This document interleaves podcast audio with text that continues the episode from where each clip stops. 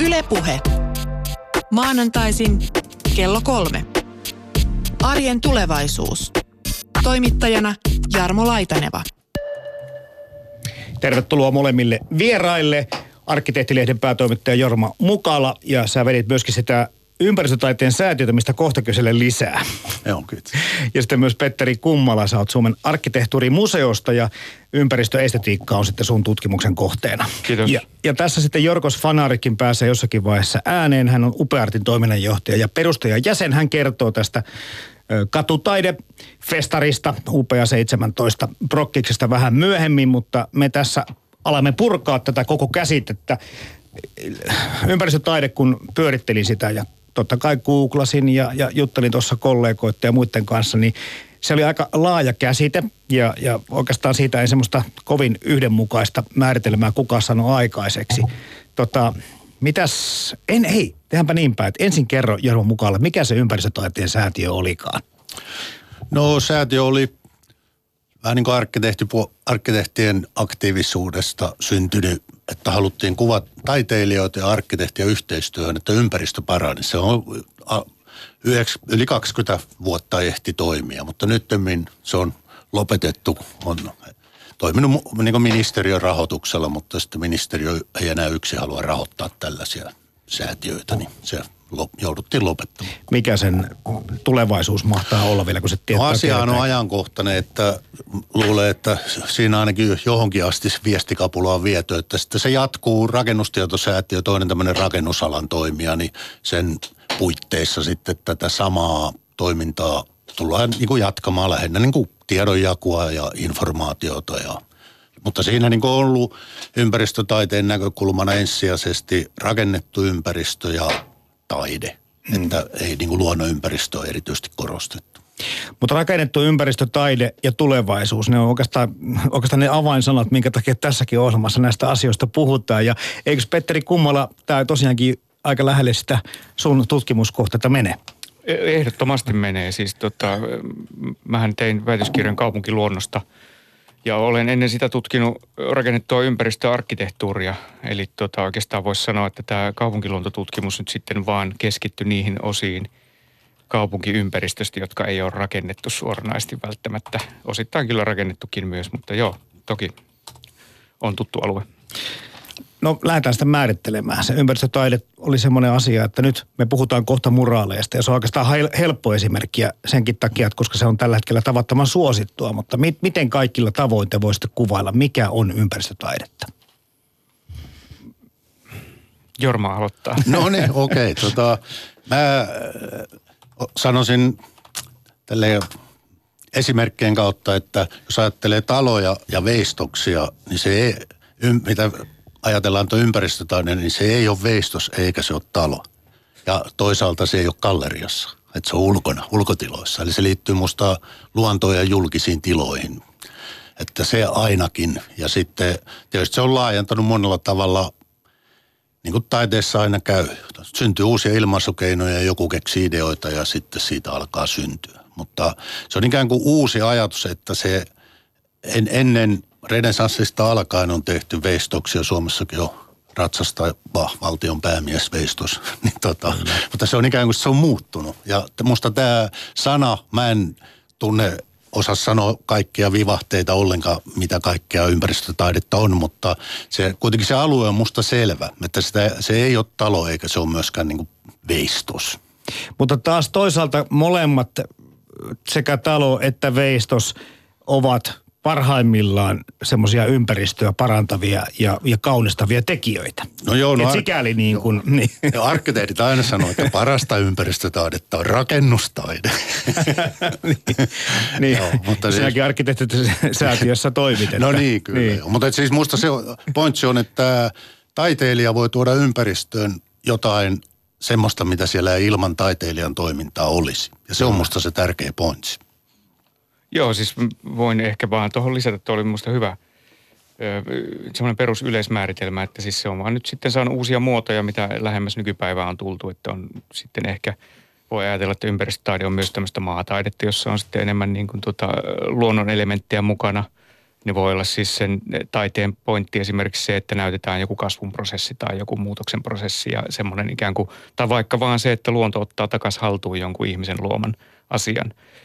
Ja sitten nykyään on nämä katutaiteet ja muraalit, jotka on niin kuin, toki myös osa tätä niin kuin, kokonaisuutta.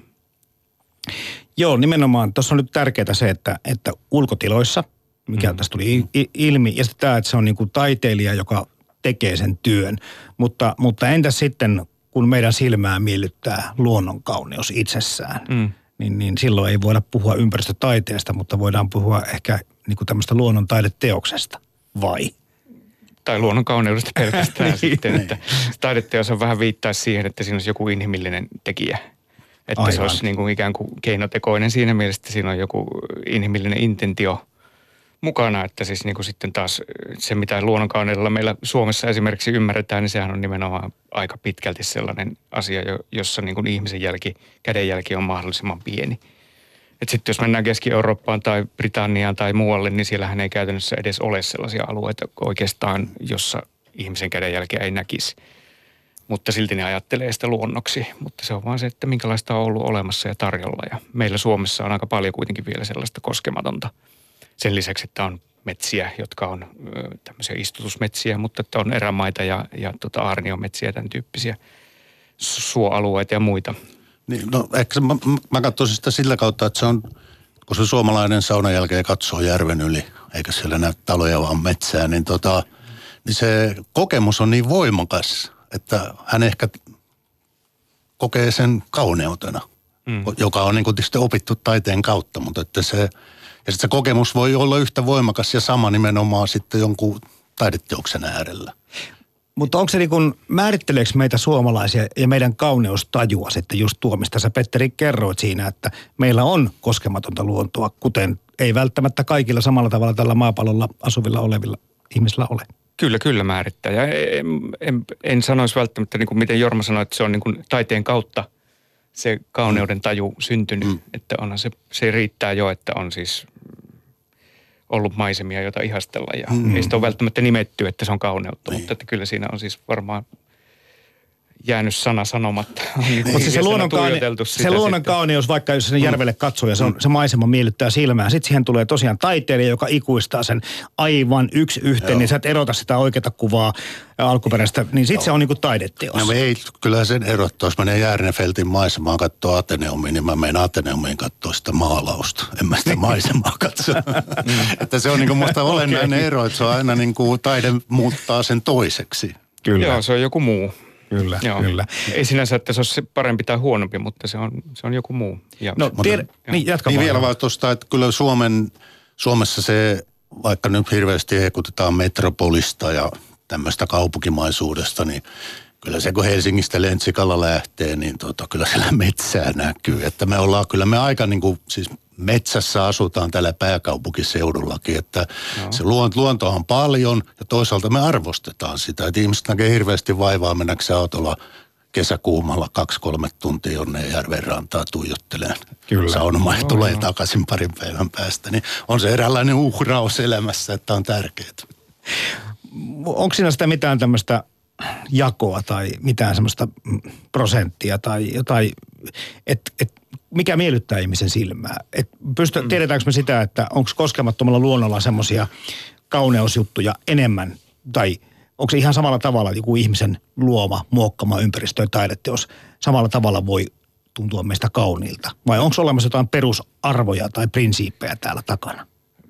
Niin toihan on isoja ja taas jälleen kerran aika monimutkainen kysymys, mutta tämä onhan siitä siis tällaisia, ää, jos ei nyt kauhean vakavia, niin ainakin sitten niin kuin puolivakavia tutkimuksia olemassa. Siis joku luontolehti tai joku järjesti tällaisen esimerkiksi kilpailun muutama vuosi sitten, että, ää, että mikä on kaunein maisema. Ja siinä pärjäsi just nimenomaan sellainen kuva, joka oli tota, lähes koskemattomasta luontokohteesta. Oliko vettä? Siinä, oli vettä, no joo, niin. muistaakseni, ja siinä joku joki tai koskimaisema se taisi olla, että ei järvi. Ja tota, kuitenkin siis se, että siinä oli, se oli niin kuin käytännössä erämaata. Ja siinä oli jostain Tapiolasta ja jostain siis ihan urbaaneistakin niin kuin kuvia. Ja ne oli selkeästi niin kuin tota, siellä häntäpäässä siinä, niin kun niitä pantiin järjestykseen, niitä tiettyjä maisemakuvia, mutta ne oli myös kuvina paljon huonompia kuin se, se tota, erämaakuva, että siis niin täytyy vähän suhtautua sille ehkä, ehkä tota varauksella. Mutta mä sanoisin, että itse, itse esimerkiksi pidän molemmista ja, ja, ja monet pitää ja toiset pitää huomattavasti selkeästi enemmän urbaaneista miljöistä jonkun dynaamisuuden tai jonkun tuota niin kuin, vaan sen takia, että, että ne pitää niin kuin ihmisen rakentamista puistoista tai jostain vastaavista. Ja joillekin siis aarniometsä saattaa olla pelottava jo pelkästään, mm. mutta että monia on.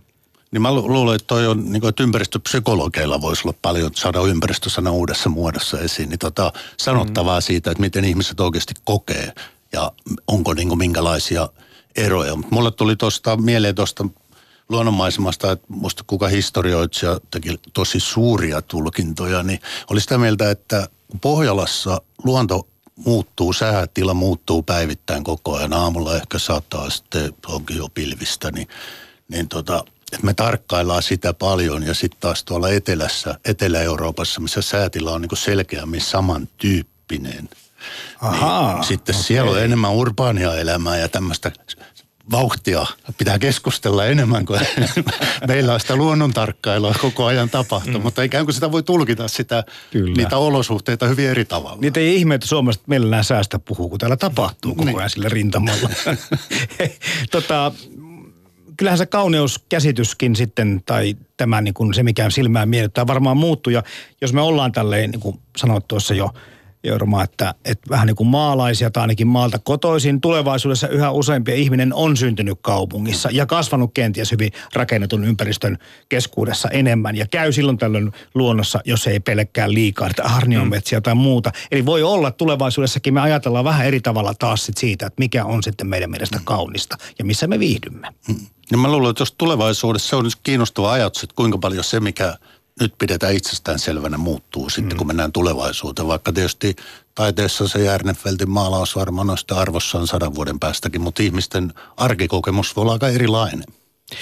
No kun ajatellaan tämmöistä mitä tahansa rakennusta, jonka arkkitehti on suunnitellut. Ja, ja niin kuin tämmöisessä kokonaisvaltaiseksi teokseksi, että, että se myöskin toimii funktionaalisesti, eli toimii asuinrakennuksena, toimii mahdollisimman hyvin ja muuta, mutta kyllähän sitä nämä kauneusarvot ja, ja kaikki nämä asiat on varmaan ollut mielessä silloinkin, mutta nehän muuttuvat. No joo, kyllä se niin kuin, että jos vanhaa arkkitehtuuria katsoo yleensä, vaikka nyt Suomessa, että Jugend on jo vanhaa sata vuotta, niin, tota, mm. niin siitä tykätään enemmän kuin vaikka tiukasta 60-luvun tasakattotyylistä. Mutta että se, että arkkitehtuurissa kuitenkin suunnitteluvaiheessa, niin siellä on – ne tilat ja sen tilan toiminta, sitten säätä suojaava katto pitää saada pitää vettä ja sitten on rakenteet ja materiaalit ja se on tosi monta tekijää. Tietenkin kauneus on yhtenä siellä, mutta sitten kun suunnittelija, se on ihan niin kuin taiteilijan työtä, että kun se syntyy se kokonaisratkaisu, niin sitten se on aika vaikea erottaa, että missä kohtaa nyt on se taidemauste. Se on, pitäisi olla siellä kokonaan. Mutta tekee mieli ajatella, kun katsoo juonialaisia pylväitä, minkä tähän esimerkiksi nyt kirjoitin itselleni, niin tulee, tekee mieli ajatella, että ennen estetiikalla oli rakennustaiteessa ja, ja arkkitehtuurissa merkittävämpi rooli kuin tänä päivänä, mutta en yhtään tiedä pitääkö paikkaansa, mutta kun me katsotaan näitä pylväitä, jotka on niin kuin älyttömän hienoja, mitkä on vaan mm. säilynyt, niin edelleen miellyttää silmää. Mm, joo. No joo, toi on tietenkin että se, että mitä se esteettisyys sitten on, että onko se sitten vaan sitä kauneutta vai onko se siis joku semmoinen niin kuin, öö, ikään kuin syvempi kokemus niin kuin, ja moniaistisempi kokemus siis siitä, että se ei ole pelkästään niin kuin se visuaalinen vaan muu, että se myös, että miltä siellä tuntuu asua ja, ja, ja miltä siellä tuntuu niin kuin olla ja elää siellä jossain rakennuksessa, niin siinä tapauksessa niin kuin voisi sanoa, että joku 60-luvun rakennus voi jopa, jopa luoda niin kuin paremmat olosuhteet kuin sitten joku alkuperäisessä kunnossa oleva Jugend rakennus ja on myös se yksi syy, miksi niistä juukenrakennuksista muutettiin silloin 60-luvulla lähiöihin parempiin elinolosuhteisiin. Ja tota, että siis se, se on niin kuin siinä mielessä, ne toki, toki tuota, jos ajatellaan pelkästään niin kuin visuaalisesti, niin ne on monimuotoisempia ja, ja siellä on niin kuin ornamentiikkaa ja, ja tuota, värejä ja, ja tällaista näin, mutta että se, se, siis se semmoinen niin kuin esteettinen kokemus laajasti syntyy kuitenkin niin monista ulottuvuuksista ja monista asioista, että niitä on niin kuin hirveän vaikea verrata. Ja siinä on näissä esimerkkeissä vaikka nyt Jugend ja 60-luku, niin niissä on kuitenkin niin erityyppiset ne lähtökohdat ja sellaiset niin kuin pyrkimykset myös ollut, että, tota, että ne, on, ne on hankalasti verrattavissa.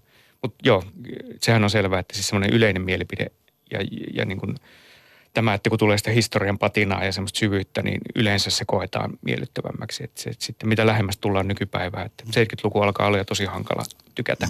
60-luvussa on vähän jo sellaista retro Kyllä tällä Helsingin merihaka on dikkailemaan. No niin, mutta joo, se alkaa olla betoni- semmoinen, betonia. Kyllä, kyllä. Mutta Mm. se alkaa olla vähän sellainen, niin kuin, se, se lähtee semmoista hipsteridikkailusta, sellaisesta vähän niin kuin, että, että on tietty porukka, joka tajuaa, että tämä on nyt tämmöinen makea juttu, jossa voi vähän erottua.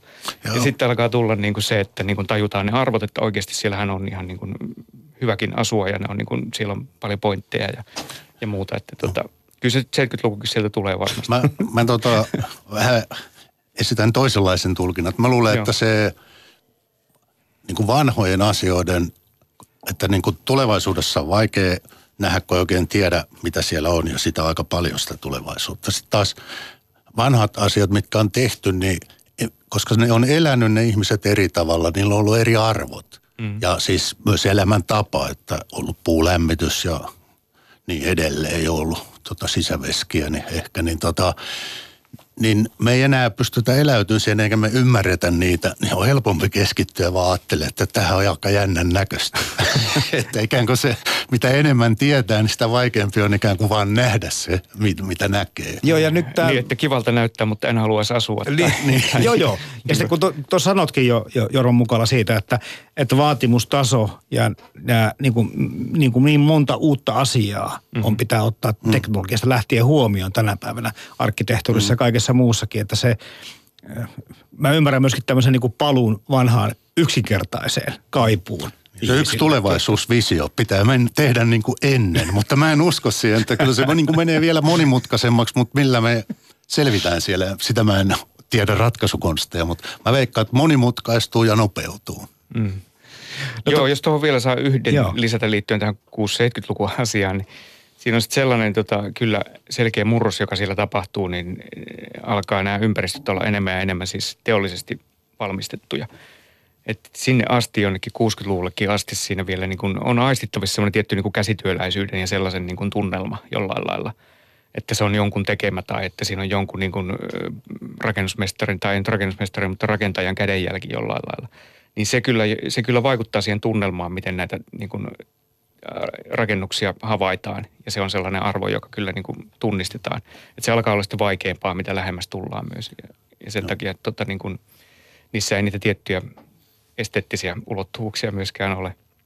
Joo, ja sitten kun voisi ajatella myöskin niin, että silloin kun oli vähemmän rakennuksia ja oli sitä ornamentiikkaa ja kaikkea mm. muuta aikanaan, niin, niin mä en tiedä, oliko se ympäristö jo jollakin tavalla sitten miellyttävämpää. Nyt tämä ympäristötaiteen tuleminen liittyy tietenkin tähän, että me asumme täällä kaupungissa ja täällä ei kaikki paikat ihan ole niin kuin ehkä pitäisi olla tai miten me haluaisimme niiden olevan. Eli mm. että se on niin kuin tämmöinen vähän niin kuin modernimpi ilmiö. Että sitä on ehkä mm. aikaisemmin ollut, mutta se ei ole kantanut tämmöistä no. nimeä. Mm. Ja sitten ehkä siinä nyt, jos puhutaan nykyajasta ja tulevaisuudesta, niin, niin kuin kaikkea varmistetaan yhä monimutkaisemmalla byrokratialla. Niin kuin rakennusluvan saaminenkin on valtavan byrokraattinen prosessi, mutta se kaikkihan tähtää tietenkin hyvään. Niin, mm. tota, niin taiteilija taas voi tulla vähän sen prosessin ulkopuolelta, vaikka kyllä nekin luvan tarvii ne teokset, mutta niin kuin, ettei sitä aito, aito luvaton tekeminenhän on nyt nolla toleranssi, ei semmoista suvaita, mutta niin kuin, että se on niin kuin eri, se on niin kuin kevyempää, helpom, siinä mielessä helpompaa ja samalla voi tuoda ihan uusia ideoita, jotka, joiden ei tarvitse mennä sen valtavan prosessin läpi, joka sitten usein ennakkoluulottaa sitten on siellä prosessissa ja se helposti karsiutuu niin kuin väärällä tavalla uudet asiat pois. Eikö tuossa ole samalla se vaara, että sitä ajatellaan sitten, että se on vähän sellaista kuorrutusta? Että se ei ole niin kuin ikään kuin sitä niin kuin jotenkin no. olennaista laadun, asumisen laadun tai muun ympäristölaadun lisäämistä, vaan se on semmoinen niin kuin ekstra. No mä Tota, no ainakin sanotaan, että materiaalia kuluu vähemmän kuin taloon kiloissa. että siinä mielessä se on kevyempää, voi mutta voisi olla maan tasossa tai seinän pinnassa tai lävistää talon. En mä, että jotenkin, että musta se on kuitenkin myös kustannuksiltaan mm. edullisempaa. Että sillä nyt on ruvettu puhumaan myös, että asuinalueella voisi usein asuinrakennuksiin tulla niin kuin taiteilijat mukaan tekemään. Kyllä. Ja ehkä tulevaisuudessa enemmän – mutta niin kuin se perustuu osittain siihen, että se talon tekeminen on niin kallista ja ainakin täällä siitä saa niin hyvä hinnan, että kyllä se on muutama taideteos menee tosta vaan. Okei, okay, mutta se, sehän on totta, että ihmiset on eh, kovin harvoin tyytyväisiä esimerkiksi niin kuin omaan asuinalueensa koko ulkonäköön. Ja mä luulen, mm. että Kartanon koskella Vantaalla taitaa asua tai valtakunnan tyytyväisimmät ihmiset siihen, miltä se miljö näyttää. Et siinä tietenkin on, kuka semmoinen maalausmiljö, ketä miellyttää, niin muuttunut mm. semmoista porukkaa, mutta... Niin se tarkoittaa nyt uusia miljöitä. Uusia, kyllä. Just, juttelin Pirkkolalaisen kanssa tuossa ihan vasta ja oli todella, todella mieltynyt ympäristöön, okay. mutta se on vanha No se oli vanhempaa, kyllä, Joo. kyllä.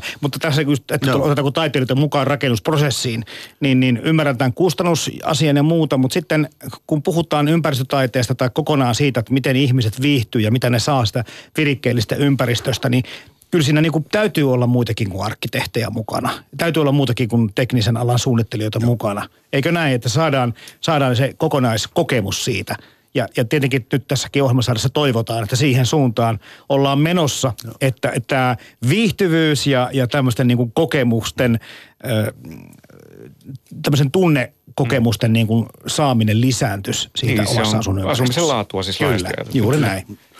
Toisaalta se voi nähdä, että täällä tämä on tämmöinen pragmaattinen käytännönläheinen kommentti, että sehän tarkoittaa, että saada yksi konsultti lisää, taidekonsultti rakennusprosessi. Semmoisia muuten on ollut, joo, taidekonsultteja. Mutta sitten pitää olla vielä ympäristökonsultti, joka suunnittelee joo. sitten niin kuin viheralueet ja, niin. ja muuta. Mutta, Tuosta mm. viihtymisestä ja taiteesta, siinä musta, että ehkä rakentamissa yleensä, etenkin asuntorakentamisessa on mitä nyt viihtyminen on, ihmiset viihtyvää eri tavalla, mutta että se on niin kuin musta, että on ainakaan arkkitehtuuri ei saisi rasittaa sitä arkista elämää tyhjänpäitä, mutta toisaalta taiteeseen liittyy, että se kyseenalaistaa. Ainakin nyt 1900-luvun vaihteen jälkeen taide on kyseenalaistanut, ehkä aikaisemminkin, niin tota, että viihtymisen kyse, se, että silloin pitää tuoda esiin ikäviä juttuja, kysymyksiä, jotka ehkä nimenomaan estää viihtymistä. että, mutta silloin, niin jos,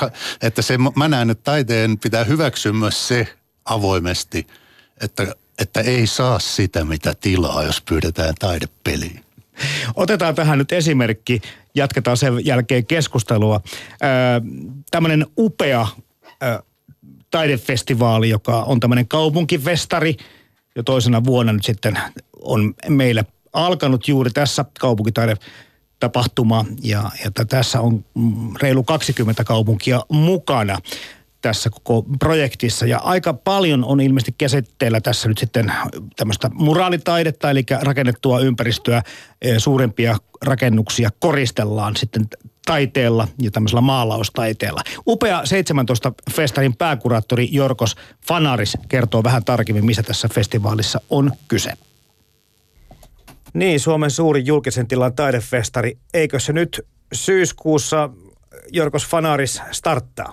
Joo, syyskuussa aloitetaan ja koko maahan levittäytyy upea, upea 17 yli 20 kohdetta ja taitaa olla 13 kaupunkia. Miten nämä valikoituu? No siinä on variaatio tosi paljon, että, että osaltaan ollaan otettu yhteyttä tai meihin on otettu yhteyttä ja on alettu keskustelemaan viime vuonna ja siinä on, siinä on tosi paljon variaatioa sattumaa. Kerro Jorgos Fanaris näistä teoksista. Sen noista tiedotteista ja etukäteiskuvista ja netistä on nähnyt aika paljon muraalipainotteista taitaa tuo taide tällä kertaa olla.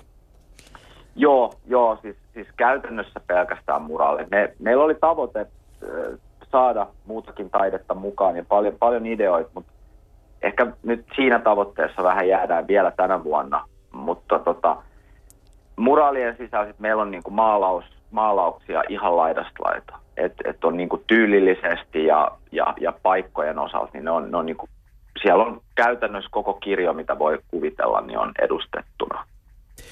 Niin nämä muutamat kuvat, mitä tuolta maailmaltakin vaikka on nähnyt, niin on vähän tämmöisiä, tiedätkö, osassa on vähän tämmöistä mystiikkaa ja tämmöistä epätodellisuutta tai unenomaista tai muuta. Mutta sitten kun on taas katsonut teidän nettisivujen kautta, niin sitten siellä on hyvin konkreettisiakin kuvia. Eli ilmeisestikin tässä tosiaankaan niin ei ole pyritty rajoittamaan kenenkään luovuutta eikä, eikä ideoita, vaan, vaan että kaikki saa toteuttaa sitten itseään oikein kunnolla. Täh, tähän pyritään jo, että tota, ö, pyritään aina antamaan taiteilijalle täysin vapaat kädet ja lähdetään siitä, että tota, hänellä on se paras visio ja me haluttaisiin hänen paras työ. Että jos me mennään niin kuin tekijälle oman näkemyksen kanssa, sanotaan, että hei, me halutaan tämä, niin, niin meiltä saattaa jäädä saamatta se paras, se mitä ei ole vielä tehty. Niin, niin pyritään niin kuin ihan tyhjältä pöydältä ja, ja tota, taiteilija sovittaa itse, ammattitaitoinen kaveri, niin sovittaa itse työnsä parhaalla mahdollisella tavalla siihen kohtaan, pintaan, ympäristöön.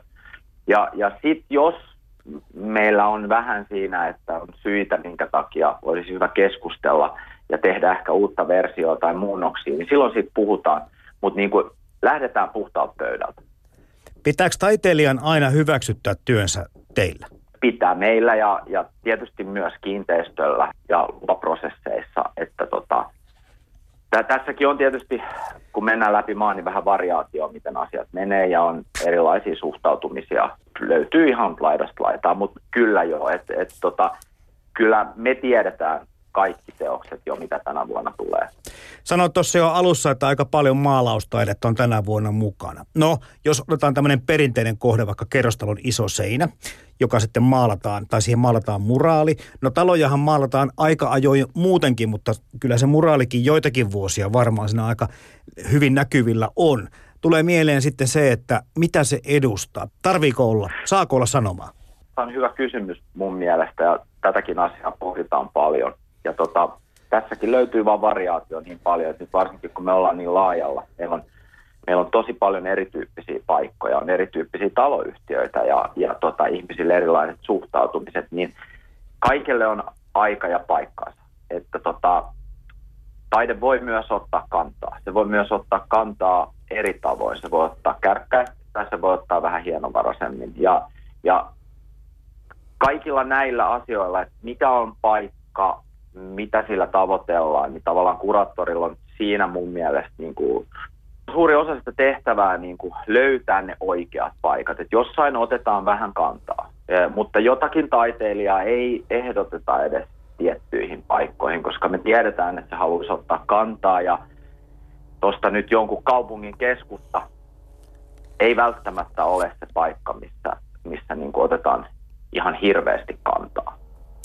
Niin, kysymys tietysti johtuu siitä, että kun kaikki tiedämme Jani Leinosen ja hänen teoksensa ja näin sitten yhden semmoisen kuvan, missä oli tätä tuotemerkkejä, uudestaan ikään kuin yhdistelty sanoja ja kirjaimia vaihdettu, hyvin, hyvin kantaa ottavia. Miten tällaisiin teoksiin sitten yleisesti suhtaudutaan?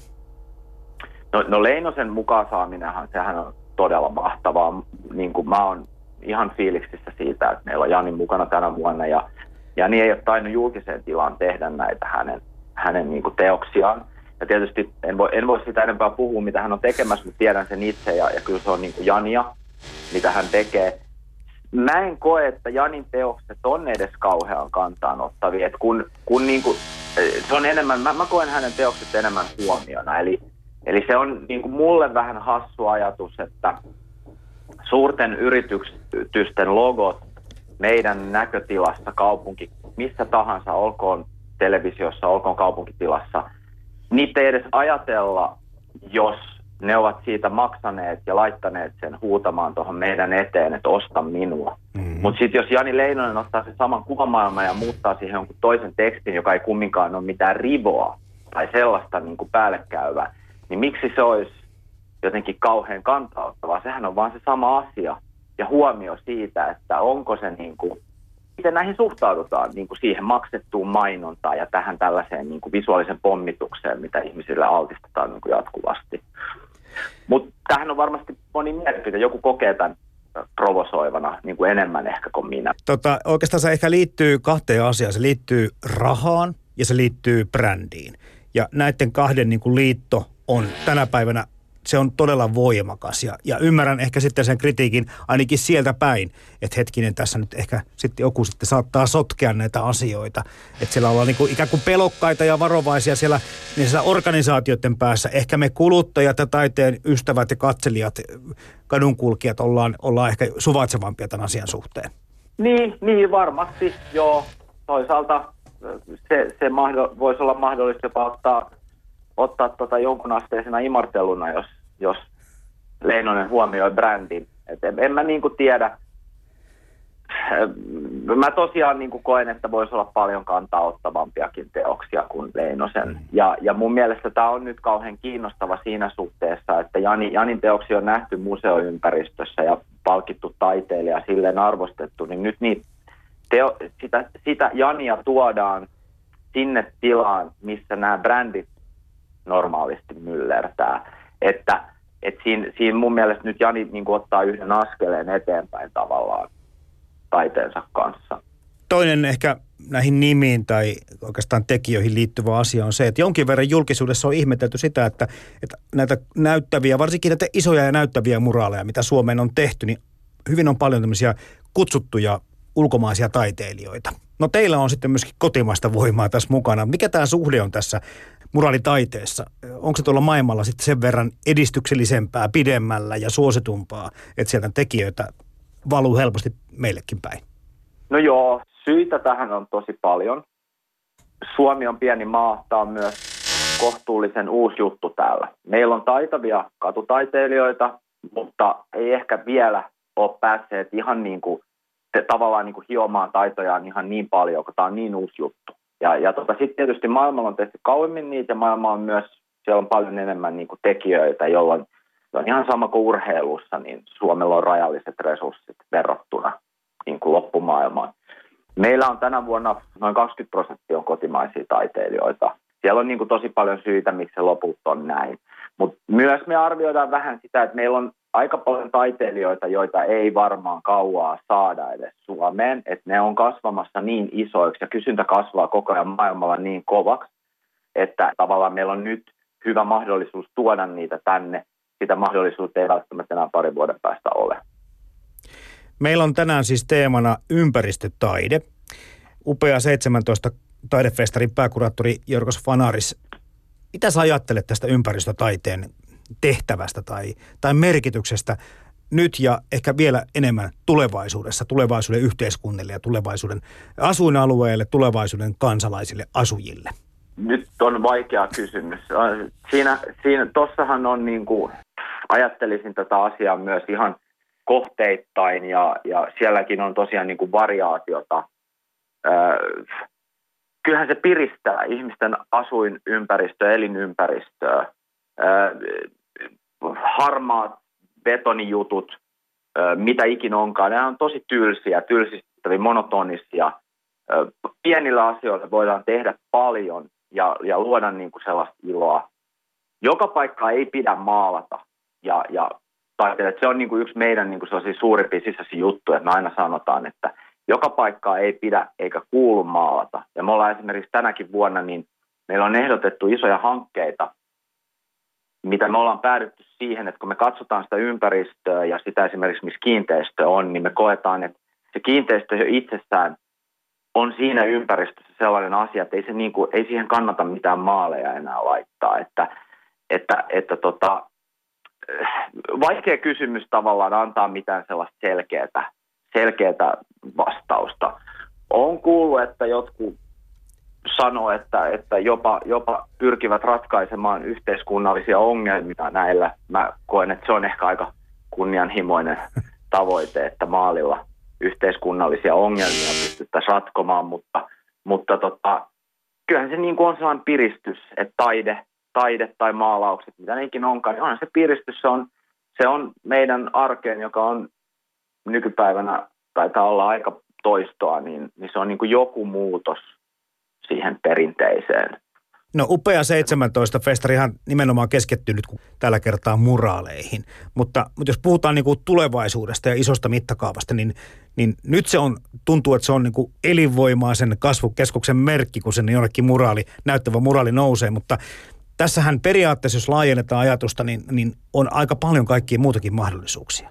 On tosi paljon. Ja tota, jotenkin tuntuu, että me eletään ehkä sellaista uudenlaista julkisen tilan taiteen tulemista, missä, missä, tota, missä näitä asioita katsotaan. Ja mä uskon, että uusia trendejä nousee maalausten rinnalle ja mulla on ehkä jotain, jotain tota ajatuksiakin niistä, mitä ne saattaa olla hyvin nopeastikin.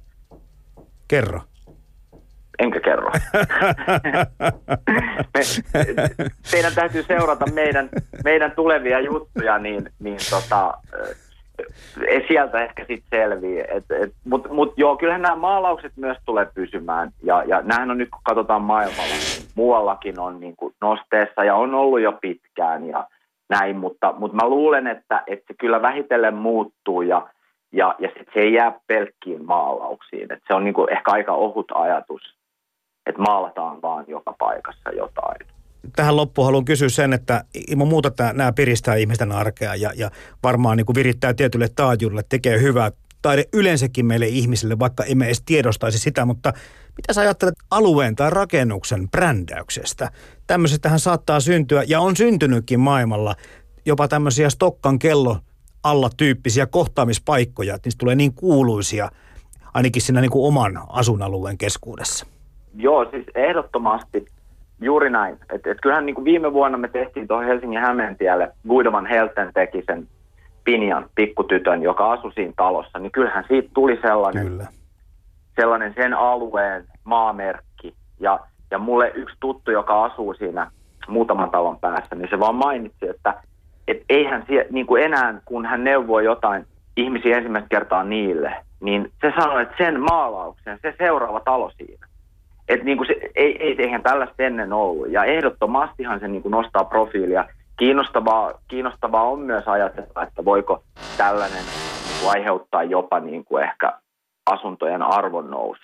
Että tietysti tämä on nyt aika, aika pitkälle vedetty, vedetty niin kuin yhdestä maalauksesta, mutta että, että herättääkö se talon kiinnostusta, nostaako se siis sitä enemmän ja, ja tota, että osakkeella olisi vähän enemmän kysyntää. En tiedä, mutta, mutta juuri näin. Kyllähän joitakin teoksia tullaan pidemmältäkin katsomaan, että jos asakkaita on. Hei, 20 pysyvää muraaliteosta 13 eri kaupungissa. Milloin nämä kaikki on valmiina ja nähtävissä? Syyskuun lopussa. Meidän ohjelma valmistuu syyskuun lopussa. Taitaa olla nyt suunniteltu, olisiko se ollut 30. päivä nyt, jos mä oikein muistan sen. Et tietysti meillä on aina vähän säävarauksia, mutta silloin pitäisi olla ohjelma valmis. Ylepuhe. Arjen tulevaisuus. Upea 17 kaupunkitaidefestarista kertoi pääkuraattori Jorkos Fanaris. No niin, mitäs mietteitä Jorma Mukala ja Petteri Kummala Jorkoksen jututteissa herättivät? No, mulle herät sen ajatuksen, että ensinnäkin että kiva, että tehdään. Ja sitten tota, että se liittyy, tai siis musta kuvastaa se, tuossa puhuttiin julkisesta kaupunkitilasta, että tällä hetkellä niin kuin sitä pyritään, myös arkkitehdit, etenkin nuorempi sukupu, nuoremmat sukupolvet puhuu siitä, sitä pitää aktivoida saada ihmisten käyttöön ja niin edelleen. Että jos että meillä on vähän kylmä talvi, mutta siis ideana, että julkinen tila on kaikkien ja se, sen suunnittelu on tärkeää, koska se kuuluu kaikille. Niin musta tämä on yksi kuvio sen tekemisestä merkityksellisemmäksi. Mm-hmm tosi mukava kuulla toi myös, että tota 13 kaupunkia mukana. Joo. Tässä ikään kuin hankkeessa, että sehän kertoo vaan siitä, että siis sillä on huomattava määrä muitakin kaupunkeja kuin isoimmat suomalaiset kaupungit tai pääkaupunkiseutu, että tota todella kaikin puolin kyllä hyvältä kuulostaa. Mutta tota, se ei ole pelkästään niin kuin moraalitaidetta, kun me puhutaan ympäristötaidesta, mutta niin. se, se, se jotenkin tässä ajassa, kun se on nyt tavattoman suosituksen noussut mm. ja festarit sattuu samalle, samalle mm. tuota kuukauden kuin tämä ohjelmakin, niin se varmasti korostuu. Mutta, mutta tota, jos nyt muutama sana vielä kumminkin tästä moraalitaiteesta vaihdetaan, niin mua, mua kiinnostaa myöskin tämmöinen asia, että kun sen, on, sen rakennuksen on joku tosiaan suunnitellut ja, ja ikään kuin sen toimivuuteen vaikuttanut ja sen ulkonäköön sillä – oma, omilla tämmöisillä ajatuksillaan. Ja sitten joku toinen tulee ja muuttaa sen toiseksi. Onko siinä mitään teidän nähdäkseen mitään ristiriitaa? Tuossa toki voi nähdä ristiriidan, mutta musta tuo kuulosti nyt tuo Jorkosin äh, selostuksen perusteella, että ne on aika tarkkaan mietitty kyllä, että mihin niitä tulee. Ja, ja, ja niin kuin just tämä, että siinä on tota, mietitty, että minkälainen tulee mihinkin ja tämä, niin se kuulostaa kyllä tota siltä, että, että kohtalaisen turvallisissa käsissä ollaan näissä niin kuin kohteissa. Ja ihan kun miettii niin kuin omaa kokemusta suomalaisista kaupungeista, niin kyllä siellä tulee jotain sellaisia seiniä vastaan, missä tota, niin kuin mielellään ehkä saattaisi nähdäkin jotain. Mm. Että tota, en mä usko, että tässä mitään varsinaista vaaraa nyt ainakaan tämän asian suhteen on, mutta joo. No, mä yleisemmällä tasolla sanoisin, että totta kai siinä on ristiriita, että onhan se niin kuin arkkitehti, vaikka se olisi tota, minkälaista 70-luvun perustavaraa, niin kyllä siellä joku ajatus taustalla on, vaikka että toistetaan tätä elementtiä. Mutta se niin kuin, et, et, ja se on minusta tärkeää, että ymmärretään, että se rakentaminen ja rakennuskin on niin kuin vaikka se olisi vähän vino tai vähän siis esteettisesti kauneusmielessä vino, niin, tota, niin sillä on oma arvonsa. Että se, se usein parhaimmat teokset on semmoisia, että ne osaa ottaa sen huomioon. Et huonoimmat on semmoisia, että vaan – sapluunalla vedetään päälle eikä Kyllä. välitetä mistään, mutta vähän niin kuin mainokset. Tuossa tuli mieleen, että kun tämä on uutta tämä seinämaalaus, mutta mainoksethan on tuttuja ja musta jonkinlaista mm. vähän, vähän vähäisen, onko sivistys no oikea sana, mutta tyylitaju ainakin. Huonon tyylitajun osoitus on, että Helsingin musiikkitalossa joku mainos seinä siinä pääjulkisivussa. Mä, oikein, mä pidän sitä huonona ympäristötaiteena.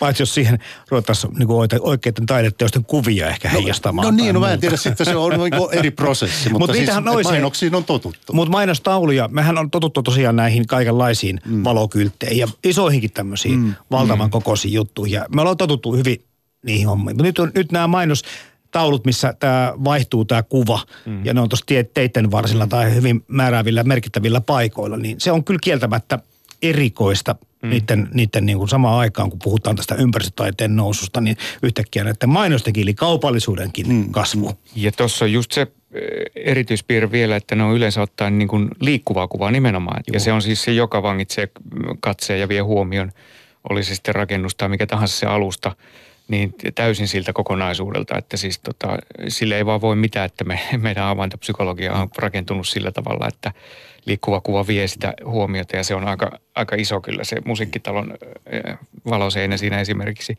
Ja tämähän on semmoinen mielenkiintoinen ilmiö, joka on ehkä viimeiset viisi vuotta vaikka Helsingissä selkeästi vaikuttanut, mistä on puhuttu kuitenkin todella vähän. Niitä on niitä skriinejä erilaisia tullut tota, pitkin poikin keskustaa esimerkiksi, kun ajattelee, että se ei ole enää pelkästään niin kuin näiden sisääntuloväylien tai tämmöisen niin kuin tota, ikään kuin ajokaistojen, vierustojen ilmiö, vaan niin kuin ihan keskustassa oleva juttu jo. Että tota, tämä on niin kuin musta vähän semmoinen kysealainenkin asia. Niin, no, lisääkö tuo viihtyvyyttä, se on se kysymys. Ja, ja. Niin, pikemminkin no, no. ehkä jossain no, tapauksessa jopa melua. Arjen tule, tulevaisuutta. No se on varmaan, mä en tiedä, se on osa meidän elämäntapaa, että meille tarjotaan kaikenlaista ostettavaksi, niin kuin mm. tuossa äsken tuli esiin. Mutta sekin oli musta, mä tykkäsin tuosta Jorgoksen tota, tuumaukset, kaikkea ei kannata maalata. Et ehkä sitten tulee semmoisia mm. asemakaavamääräyksiä, että on semmoisia niin ympäristötaiteista tai muraaleista vapaa-alue, kun niitä on riittävästi. Niin mutta joo, mutta siihen on vielä pitkä matka. No joo, tämä sen verran ehkä tylsää tämä kaupunkimaisema monessa, monessa pienemmässäkin kaupungissa Suomessa on, että kyllä sen saa vähän ympäristötaidetta rakentaa. Julkiseen tilaan liittyen, että kun se kuuluu kaikille, niin sitä myös pitää niin kuin musta miettiä, että mitä sinne siis keskustella, että ei pelkästään toimikunnassa, vaan julkisesti keskustella, että mitä halutaan ja mikä on hyvä. Ja sitten usean mainokset ja tuommoiset on kuitenkin helposti siirrettäviä, että ei mm-hmm. nyt ikuisia, mikä nyt on ikuista, mutta siis mm-hmm. musiikkitalo varmaan pysyy pidempään kuin se mainos siinä, tai se skriini. Kyllä. No entäs se, tosiaan se taiteen itseisarvo? Tämä liittyy tähän samaan keskusteluun, eli, eli normaalisti kun taiteilija luo teoksen, niin se on sitten ihan katsojan tai kuulijan tai kokijan vastuulla. Pitääkö siitä tai, tai millä tavalla se häntä viihettelee tai puhuttelee, mutta ympäristötaideteos on aina julkinen. Se on julkisessa paikassa, tilassa, niin, niin onko sillä erilaisia reunaehtoja, että se saadaan niin kuin yleensäkin niin kuin sinne laittaa ja, ja mitä sen pitää edustaa? No kyllä se heti tulee normi suunnittelijalle tutut reunaehdot että mitä asemakaava sanoo, mitä rakennusjärjestys, eli kaupungin ohjeet, miten julkisen tilan saa rakentaa, niin että kaikki nehän pitää kelata läpi, mutta sitten voidaan tehdä poikkeuksia, että tämä on nyt poikkeustapaus, tämä menee nyt ilman näitä. Mutta siinä, et siinä mielessä se on ikään kuin soveltavaa taidetta kuitenkin, se ei ole täysin vapaata taidetta, jos tämmöisiä termejä käyttää. Tuossa mielessä just nimenomaan se on arkkitehtuuri verrattavaa. Mm, Kyllä joo. mä oon ihan samaa mieltä, että se on, se on eri tila, se julkinen tila kuin galleriatila, joka on käytännössä vapaa. Ja neutraali siis jo ihan siitä, kun se on joko musta tai valkoinen laatikko. Katutila ei ole tai kaupunkitila sellainen, että siellä on siis siellä on erilaisia niin kuin asioita, jotka sitä määrittää, rakennukset, katutila muuten ja, ja näin päin pois. Ja tota, tokihan se olisi aina niin kuin miellyttävä asia, jos se, jos se lisäisi jotain siihen ympäristön laatuun se teos. Että tota, tällaisia seikkoja ei tarvitse ottaa huomioon välttämättä galleriatiloissa. Mm. Kyllä ne kaupungissa tulee. Sitten mä rupesin miettimään, että jos koko ajan piristetään joka kadun kulmassa, niin milloin on niin piristysaddikti. Että niin kuin, ehkä silloin niin kuin, se on tosi minimalistinen merihaka, harmaa beton ja vähän tylsä meininki. Ihanaa, rauhoittavaa musiikkia silmille. Mut, mutta niin kuin ideana, että siis se aina on kommunik- ympäristössä aina kom- kaikki kommunikoi toisiaan. Että mm. sinne ei voi tehdä semmoista, joka on vaan se, mikä se on. Se Kyllä. on aina jotain muuta. No ja mitä? eihän se piristäminen ole ainoa arvo, että, siis, että mm, pitää mm, myös miettiä joo. se, että siis se on laajemmin... Nukkuakin pitää. niin, nukkua pitää ja siis niin kuin, ikään kuin se laatu tai se, niin kuin se miellyttävä kokemus voi olla monenlainen muunlainenkin mm. kuin piristävä. Mm. siis Mutta tämä olikin seuraava kysymys, joo. hei Petteri Kummala. Mitä, ja, myöskin Jormalle sulle sama asia. Mitä, mitä se hyvä silloin, kun se ympäristö on meille mieluinen ja siinä on taidetta. Me tiedämme, tiedämme monien tutkimusten mukaan, mm. miten hyvä taide tekee ihmiselle ja psyykkeelle. Mutta mitä mm. ympäristötaideteos, mitä, mitä kaikkea sillä niin kuin on annettavaa meille ihmisille? No, ei siinä varmaan ole sen niin kuin vähempää annettavaa kuin taiteessa ylipäänsäkään. Ja silloinhan se on niin kuin loputon se kirjo ikään kuin. Että toki voi kaikenlaisia määritteitä antaa, että – taide kuohkeuttaa sielujamme tai auttaa kantamaan ristejämme. Tämä on lainattu. Mutta tota niin, että sillä on myös monia muita ja siis niin kuin ihan yhtä lailla ympäristötaiteella. Yksi mun semmoinen yksi suosikki, tai ei nyt suosikki, mutta mistä pidän kovasti on niin kuin esimerkiksi Helsingissä Aleksanterin kadulla menee kaksi semmoista ää, tota, kuparilistaa kadun yli.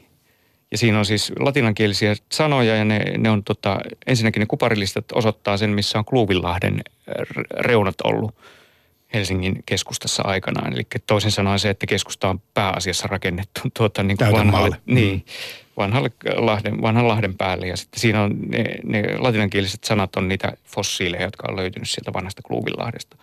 Tämmöinen, se on vähän älyllinen, mutta kuitenkin siis siinä tapahtuu se semmoinen, se on yhtä lailla todella paikallinen ja, ja siis Helsingin historiaan hyvin voimakkaasti liittyvä, mutta että niin kuin, tämmöinen monikerroksinen niin kuin juttu, hyvin yksinkertainen sinänsä, mutta että siitä niin kuin lähtee lähtee paljon, irtoaa paljon. Hieno esimerkki myöskin siitä, että kun muraalitaide on tämmöistä todellakin huomiota herättävää, mm. ja tuosta saattaa mm. joku mennä ohi kyllä mm. ihan huomaamattakin. No, aivan varmasti. Mm. Ja siinä tulee just, että usein noin ympäristöteokset, niin Jopa ne ajattelee vähän eri tavalla, jos on hyvä idea, siis jos on huonojakin. Niin mm. ihan kaikkea on hyvää ja huonoa, niin tota, ja siltä väliltä. Mutta se niin kuin, että et ja usein kun se ajatus on semmoinen, mikä ylittää jotenkin oma horisontti, niin silloin torjuu. Mutta sitten on tärkeää musta taiteen hienompia ominaisuuksia, että kannattaa vaan olla utelias ja avoin ja eikä sitä tarvitse ymmärtää oikealla tavalla pääasia, että tulee kommunikaatio mm. katsojan ja teoksen välillä. Ja sitten just voi olla teos, jonka yli kävellä eikä huomata. Aivan. Ja sitten taas johonkin, jonkun näkee jo kilometrin päästä, mutta ei halua mennä lähemmäs. Kaikkea tuskin on tämän saralta vielä nähty. Tässä on puhuttu tässä ohjelmasarjassa paljon siitä, kuinka Suomi ja koko maailma kaupungistuu ja urbanisoituu muutenkin, joka tarkoittaa, että tähän niin kuin rakennettuun ympäristöön pitää panostaa eri tavalla. Siinä siitä pitää löytyä niitä luontoarvoja, mitkä on meille tärkeitä ja läheisiä ja kenties tätä kulttuuria ja taidetta eri mm. tavalla tuoda esiin. Onko niinku liian vaikea kysymys kysyä teiltä molemmilta, että mitä te haluaisitte nähdä? Minkälaisia, minkälaista voisi olla ympäristötaide tulevaisuuden yhteiskunnassa, tulevaisuuden kaupungeissa Suomessa? Kaikki se tekninen edistys, mikä tapahtuu, niin sitä varmaan kokeillaan jos tietysti on tietenkin kiva nähdä semmoisia kokeiluja, että mitä tulee. Että jotain mm. jännempää kuin katsoa kiasmassa videoteosta ruudulta. mutta tota, niin kuin Musiikkitalon et, seinästä niin, ruudulta. mutta että jotain niin kuin semmoista, että varmaan se on mitä taiteilijat kokeilee enemmän ja enemmän. Ja sitten tietenkin mä itse toivoisin, että on myös ihan semmoisia onko se nyt minimalismi oikea sana, mutta semmoisia yksinkertaisia, jotka niin sanotusti siilikin ymmärtää. Siis semmoisia, että niissä on vaan materiaalia joku ajatus tai idea ja se koskettaa ihmisten tunteita, niin kuin sielua tai miksi sitä sanotaan ihmisen sisäistä maailmaa.